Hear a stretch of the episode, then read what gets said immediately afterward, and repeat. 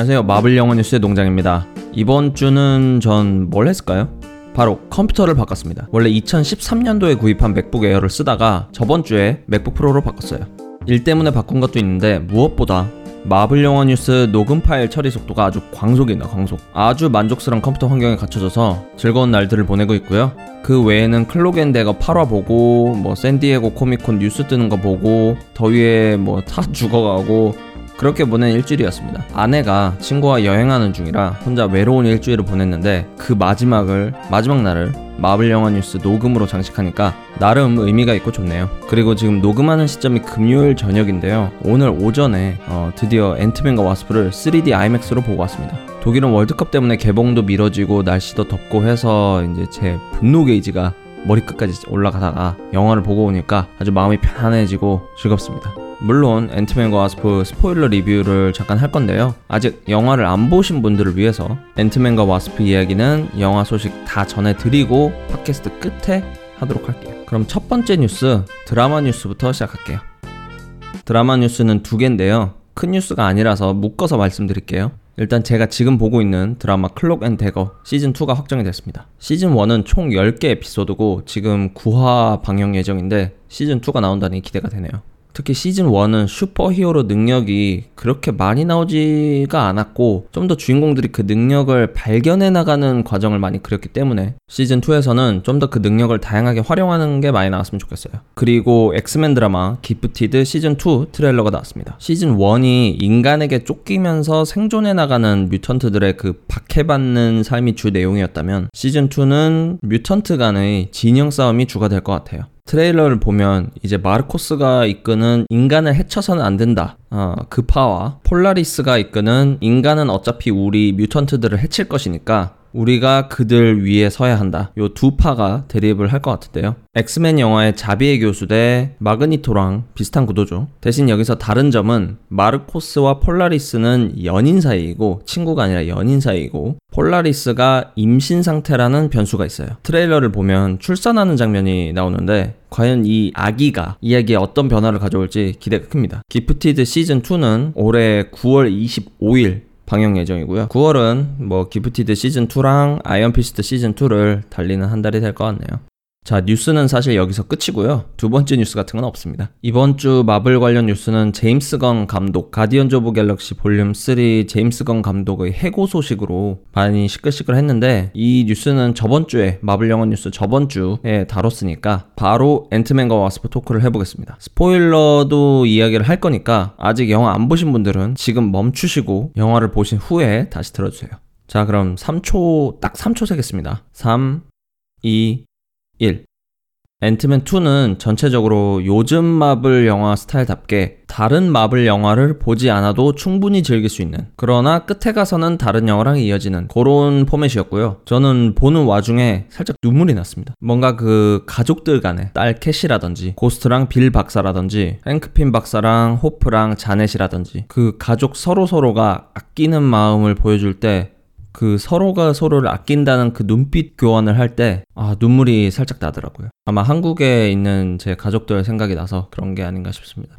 개인적으로는 앤트맨 1보다 조금 더 재밌게 봤어요. 주변 친구들이나 뭐 유튜브나 이런 리뷰를 보니까 앤트맨 1이 더 좋았다. 아니면 앤트맨과 와스프가 더 좋았다. 이렇게 좀 갈리더라고요. 저는 앤트맨과 와스프가 좀 더 좋은데 생각해보면 이 두 영화가 스타일이 되게 다른 것 같아요. 물론 같은 감독이지만 웃긴 건 앤트맨 1이 더 웃겼는데 앤트맨과 와스프는 좀 더 감동적이고 애틋하고 스케일이 있는 영화였던 것 같아요. 그렇게 생각을 하고요. 어, 캐릭터별로 하나씩 짚어보면 일단 앤트맨, 스캇 랭은 뭐 여전히 웃기고 뭐 멋있었고 딸과의 관계를 조금 더 one보다 많이 보여줘서 그 점이 좋았습니다. 전체적으로 봤을 때 one하고 그렇게 크게 다른 캐릭터는 아니었던 것 같고요. 그의 파트너 호프, 와스프가 본격적으로 활약하는 모습이 굉장히 인상적이었습니다. one에서는 앤트맨 트레이닝만 시키고 꾹 참았잖아요. 활약하고 싶은데 아버지의 반대로 꾹 참았다가 이번에는 이제 날라다니더라고요.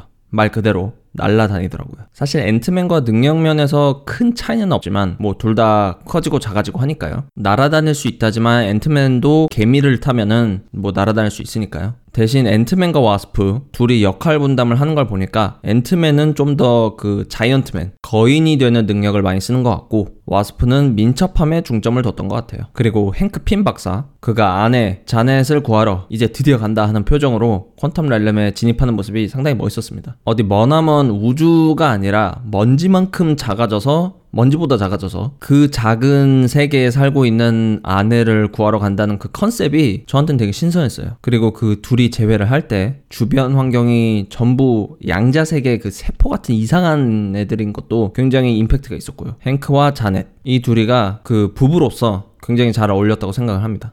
아, 그리고 그 재회하는 그 환경이 그 세포들 같이 생긴 그 환경이 흡사 인피니티 스톤하고 비슷한 빛깔을 내던데 자넷이 나중에 시간 얘기를 하는 걸 보면 지금 인피니티 스톤은 타노스한테 있잖아요. 그래서 못 쓰니까 대신 Quantum Realm을 통해서 시간 여행을 할 수 있지 않을까. 그렇게 생각을 합니다. 제가 자료를 좀 뒤져보니까 혹시 시빌 워에서 토니 머릿속을 재현한 그 토니 머릿속에 있는 기억을 눈앞에 재생한 그 기술 생각나세요? 그 기술과 Quantum Realm에 갈 수 있는 기술을 더해서 사람들 머릿속에 있는 그 기억을 탐험할 수 있다는 그런 추측글이 있더라고요. 뭐 어떻게 될진 전 감이 안 오는데 토니가 보여줬던 그 기술과 그 머릿속을 시각화할 수 있는 기술과 Quantum Realm을 여행하는 그 장치가 굉장히 이제 어벤져스 4에서 중요할 것 같습니다. 그리고 루이스 그 말 빨리 하는 웃긴 캐릭터. 루이스랑 그 친구들 여전히 웃겼고요. 특히 앤트맨 1에서 루이스가 돌주먹 펀치를 날리는 장면이 굉장히 많이 나왔었어요. 뭐 틈만 나면은 이렇게 돌주먹 펀치를 빡 날려서 상대방을 기절시키더라고요. 예전에 앤트맨 1 감독 인터뷰를 봤었는데 본인도 루이스가 돌주먹 펀치를 날리는 장면을 그렇게 많이 나온 줄 자각을 못했대요. 그리고 이번에도 역시 그 조폭 보스 조폭 보스에게 돌주먹 펀치를 날리는 장면이 나와서 저는 아주 흡족했습니다. 이런 흡족한 장면도 많았는데 아쉬운 점도 좀 있었어요. 예를 들어 빌런 고스트. 고스트는 캐릭터 디자인이나 뭐 액션, 능력 다 멋있었는데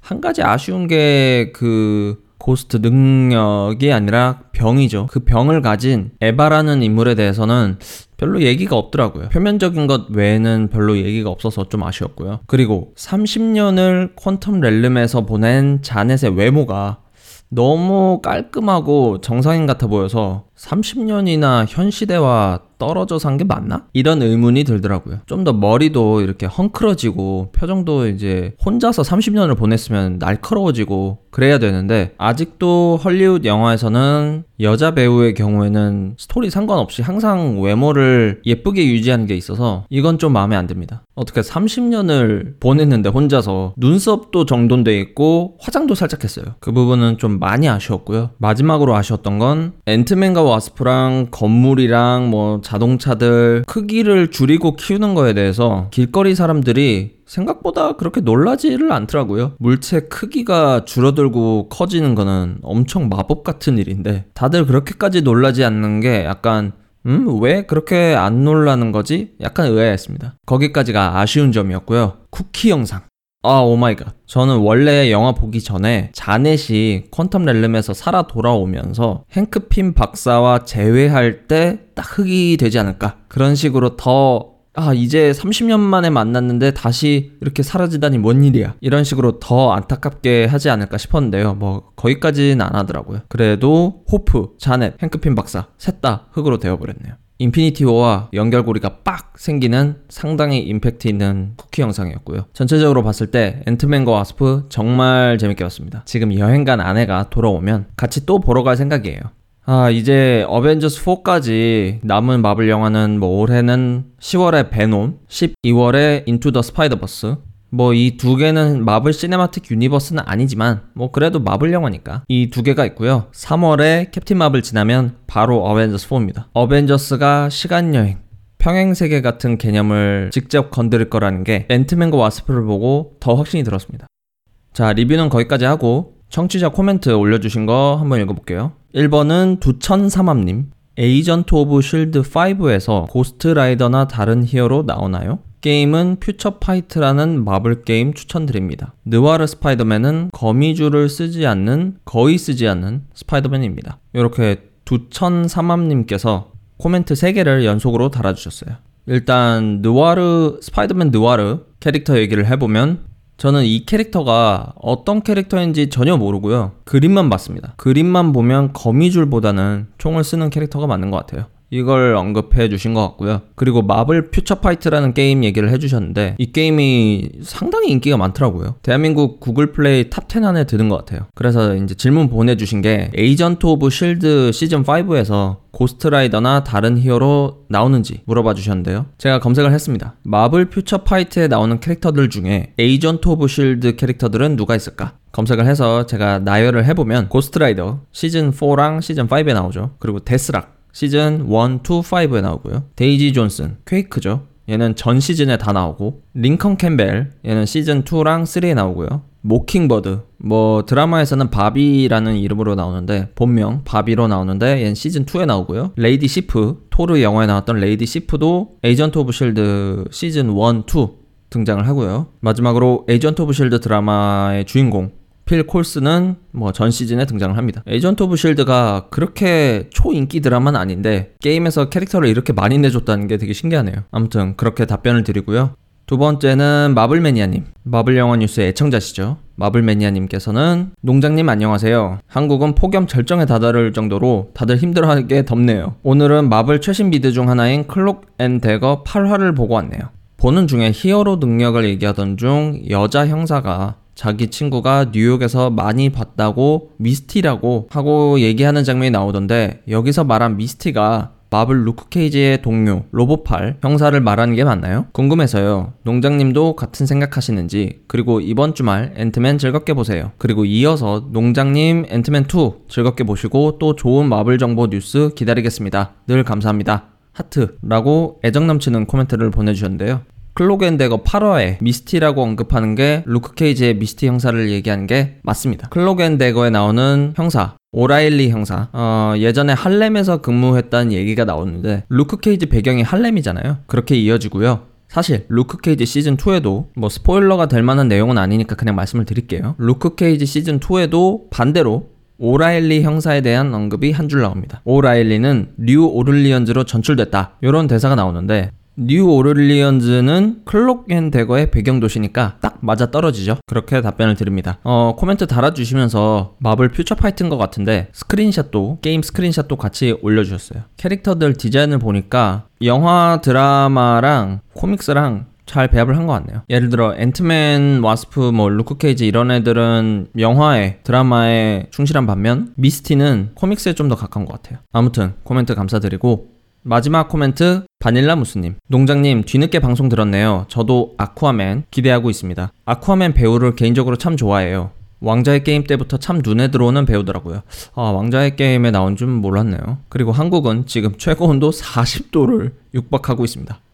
어, 평균 한낮은 35도를 왔다 갔다 하네요. 에어컨 없이는 견디기가 힘들어요. 40도면 장난 아니네요 진짜 그리고 추천해주신 에이전트 카터 시즌1 다 봤어요. 재밌더라고요. 바로 시즌2를 구했답니다. 아, 자비스 그 막강한 캐릭터. 아이언맨의 인공지능으로서의 자비스도 참 좋았는데 사람으로서의 자비스가 참 재밌더라고요. 스타크가에 없어선 안 될 존재가 되다니. 물론 비전으로 재탄생하지만. 이번 주도 재밌게 잘 들었고요. 드디어 앤트맨은 보셨나요? 리뷰 기다릴게요. 몸 건강히 다음 주에 봬요.